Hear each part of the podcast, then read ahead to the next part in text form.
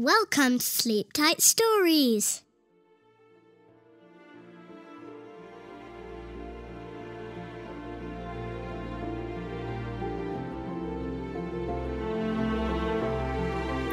The Snow Queen.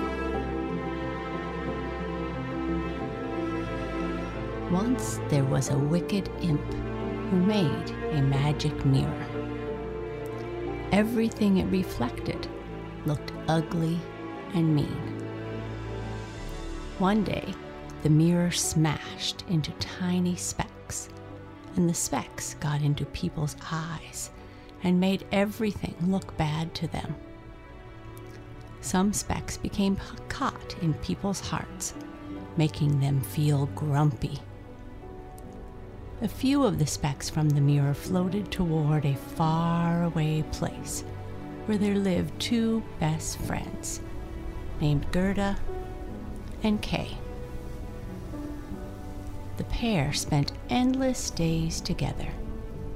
In the winter, Gerda's grandmother told them wonderful stories while the snow swirled outside. "The Snow Queen brings the winter weather," she would say. "She peeps in at the windows and leaves icy patterns on the glass."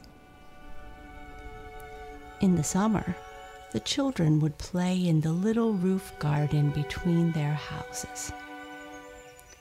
One sunny day, they were reading together when Kay let out a cry. Specks from the imp's magic mirror had caught in Kay's eye and his heart. Kay became bad-tempered throughout the summer and the autumn and was still cross when winter came. One snowy day, he stormed off with his sled. Suddenly, a large white sleigh swept past, and Kay mischievously hitched his sled to the back.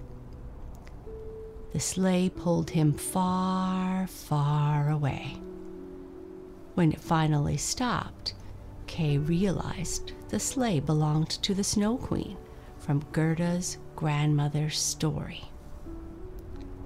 She kissed Kay's forehead, and her icy touch froze his heart.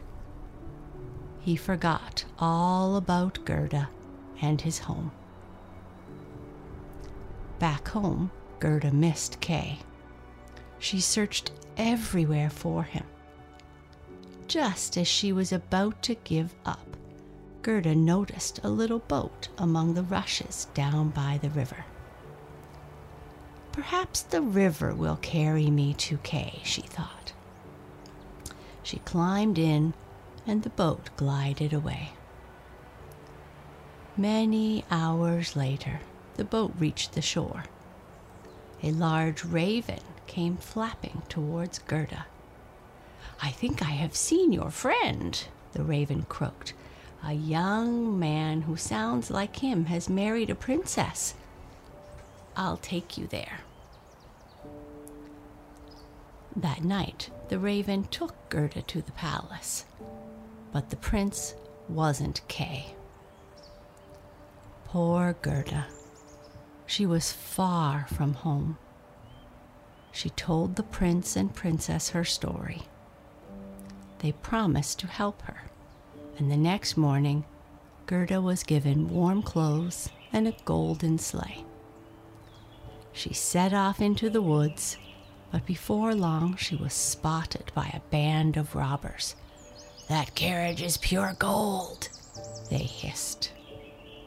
The robbers sprang out and captured Gerda.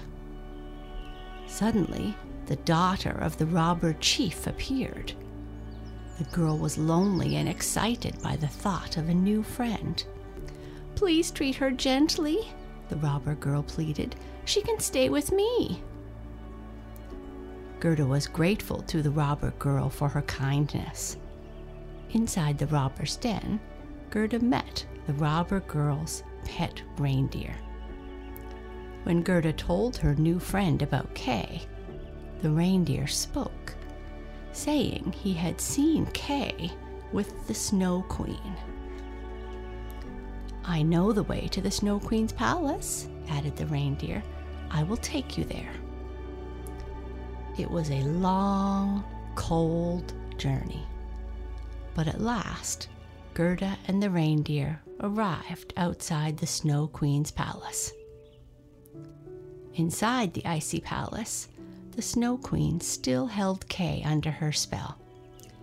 "Spring is coming," she announced suddenly. "I must leave. It is time for me to make snow on the other side of the world." And she flew off in her sleigh, leaving Kay alone. At that moment, Gerda crept into the palace. When she saw her friend, she wept. Her tears fell onto his chest. They melted his cold heart and washed away the speck of glass.